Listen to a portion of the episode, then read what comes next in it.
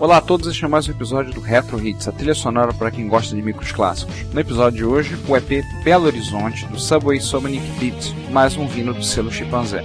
O grupo criou esse disco no período de Natal e ele foi feito em e para Belo Horizonte, capital de Minas Gerais. Focado em melodia e percussão, esse álbum evoca o ar de BH e suas ruas cheias de árvores e asfalto. Esperamos que vocês gostem, então curtam o som e nos vemos no próximo episódio.